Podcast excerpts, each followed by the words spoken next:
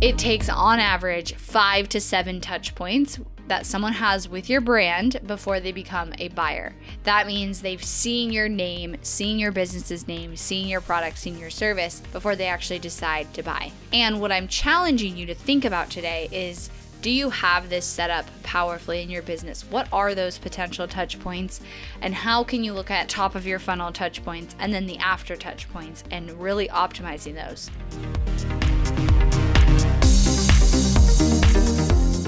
You are listening to the Not for Lazy Marketers podcast, episode number 297. Hello, everybody. Welcome back to the podcast. Hope you guys are having a fabulous summer. I cannot believe we are going into July already. I feel like I say that on the podcast, and it's always like a wake up call for me because as I'm recording these, I look at you know, the date it'll come out. And then I'm like, oh my gosh, it's this date and here's what's going to be happening then. And so it's always like a in my face around that. And I just can't believe, you know, for, for us, it's like summer and then kids are going back to school and then the year is going to be over. And it just goes so fast, especially with kids. I'm sure many of you can relate to that. So today's episode, I want to dive into five touch points to a sale and kind of that concept that you probably have heard before it is marketing 101 really around it takes on average 5 to 7 touch points that someone has with your brand before they become a buyer. That means they've seen your name, seen your business's name, seen your product, seen your service 5 to 7 times before they actually decide to buy. And what I'm challenging you to think about today is do you have this set up powerfully in your business? What are those potential touch points? And how can you look at the before your your top of your funnel touch points and then the after touch points and really optimizing those?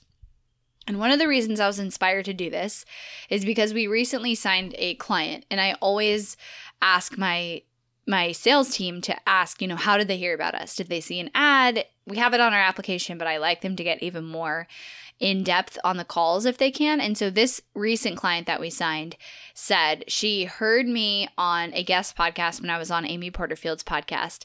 Then she heard me on another guest podcast. Then she listened to my podcast. Then she saw one of my ads, but she didn't click the ad. And then she went to my website and applied.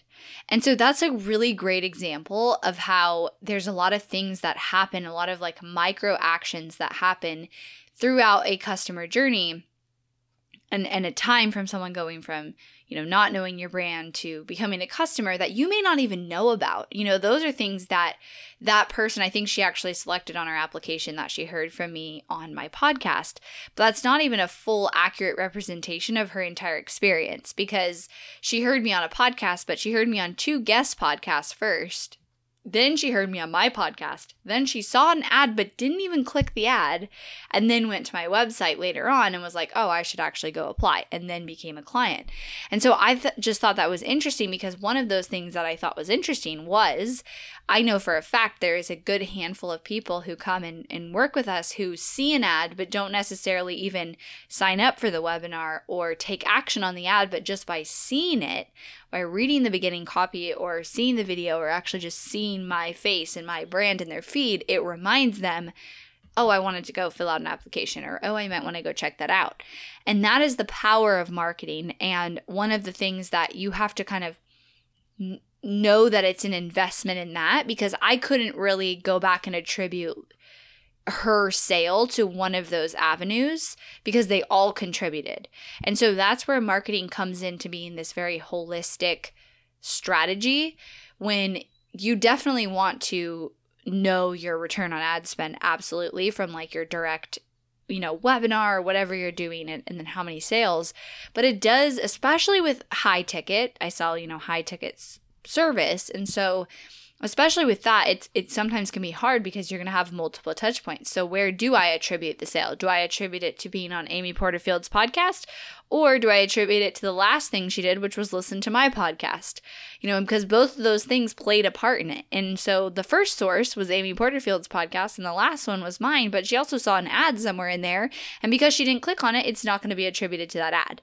And that's kind of the reality of marketing. And so one of the one of the the reasons why you should almost always be running ads at least to brand awareness and visibility and then lead gen as the you know the the priority number 2 the reason that you should be doing that is making sure that you're you're being consistent that when somebody is on Instagram, when somebody is on Facebook, when they are scrolling, they will see your name.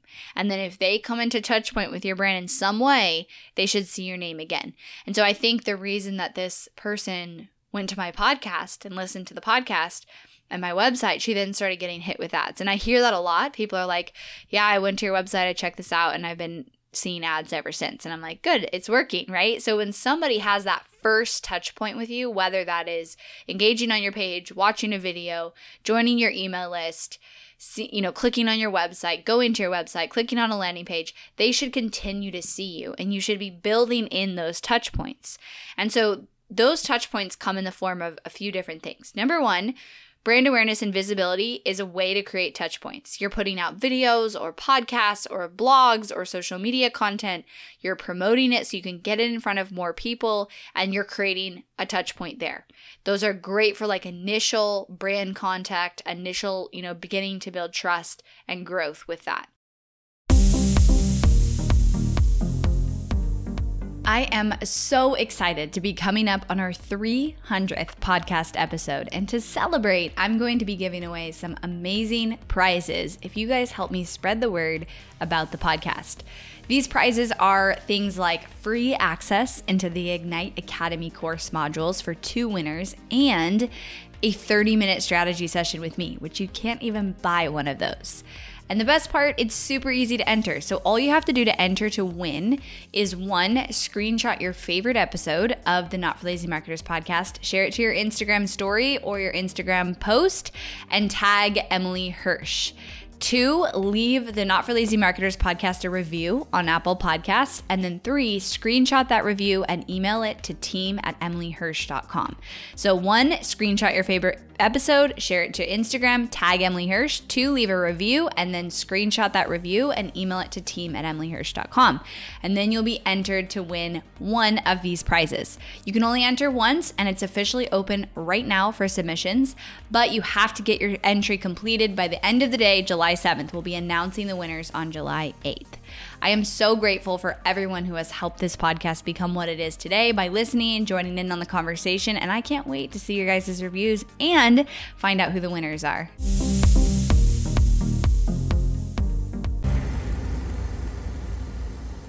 And then number two, you've got likely lead generation. And that's another form of touch point. That's a more committed touch point.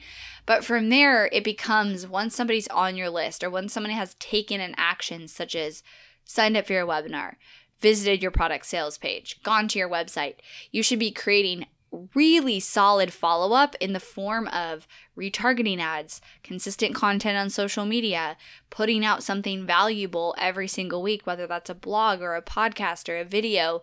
And then the email follow up is essential as well and staying top of mind because honestly, you never know when you're going to push somebody over the edge. And I guarantee if you dug deeper into your buyers and you dug deeper into that journey and kind of what's happening, you would be able to figure out that there's like, you know, it's not linear. There's very many touch points happening. And the more high ticket you sell, the higher price service or product that you sell, usually it means that there's more touch points. So I would argue that, you know, we probably average more like nine to 10 touch points before someone becomes an agency client because they want to make sure that this, you know, it's a partnership that we're we're building and people are going to sit there for a while. And so there's a few things my goal with this episode is. Is number 1, I want you to just start thinking about this because Brand touchpoints lead to more sales. Consistency leads to more sales. And the way you create that is having a holistic marketing strategy, meaning you hit all those points of brand awareness and visibility, lead generation, and sales and retargeting. Those are three out of five steps in the Not for Lazy Marketer process. They're critical, and you should be putting effort towards them every day, every week, every month in your business to stay consistent. The other piece of this that I want you to think about is just asking yourself from a high up perspective and high up view if you were to look at your business are you consistent? Are you consistent with the way that you show up online? Are you consistent with the way that you email your email list? Are you consistent in the content that you create? Are you a consistent business or do you get busy and then drop off for three weeks? And where do you fall within that category? Because that consistency, you never know if that post or that podcast or that video you did or that webinar you did or whatever it is that you're doing, you never know what's going to push someone over the edge, especially if you're growing an audience. And so consistently showing up, but consistently showing up with value is very important. You don't want to just post, you know, okay, I'm going to post 20 times a week because Emily said I got to stay consistent.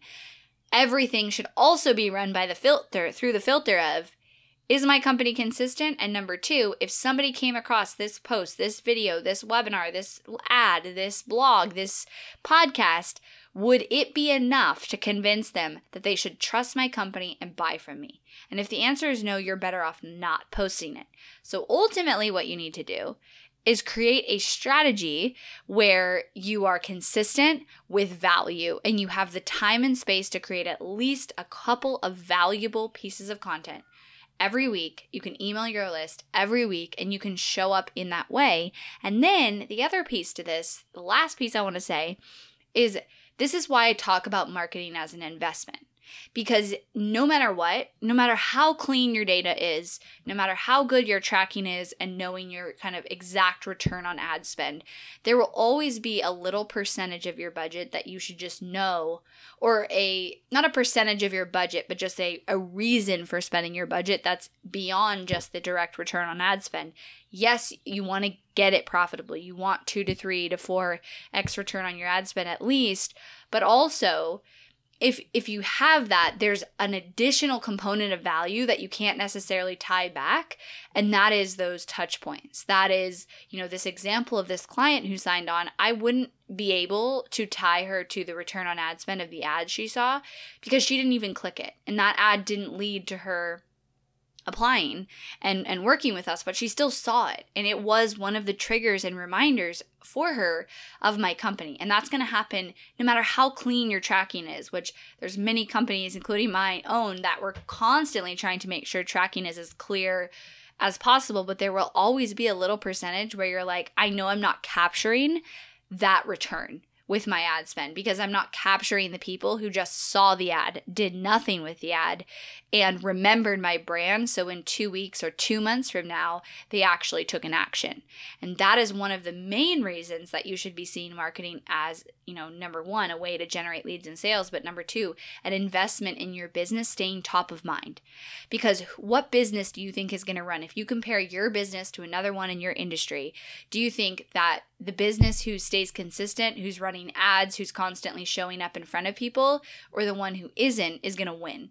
The one who is showing up posting and, and creating valuable content, promoting that so new people see it, running ads, spending money to get eyes, leads, and sales in their business, and is consistently investing back in that way, is going to win all day long over the company who doesn't do that and is almost afraid of doing that or overthinking doing that or, you know, waiting until everything's perfect to do that. You really need to push to create that, to stay top of mind, to be everywhere. If, if people are telling you, like, I'm seeing your stuff everywhere.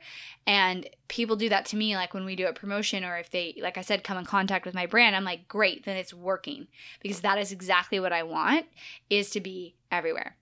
So that's what I have for you guys today and I want you to think about maybe list out, you know, what are what are all the ways somebody could have a touch point with you and then what are the ways that you could improve that. And touch points happen, you know, before the top of your funnel and after. Top of your funnel is like the core way that you're getting somebody on your list or you're getting a sale. So, what are the ways that that's happening and how can you improve that just in what you already have? And you'll probably find some room for more money, for improved sales, for increased sales, because sometimes just optimizing that leads to more sales.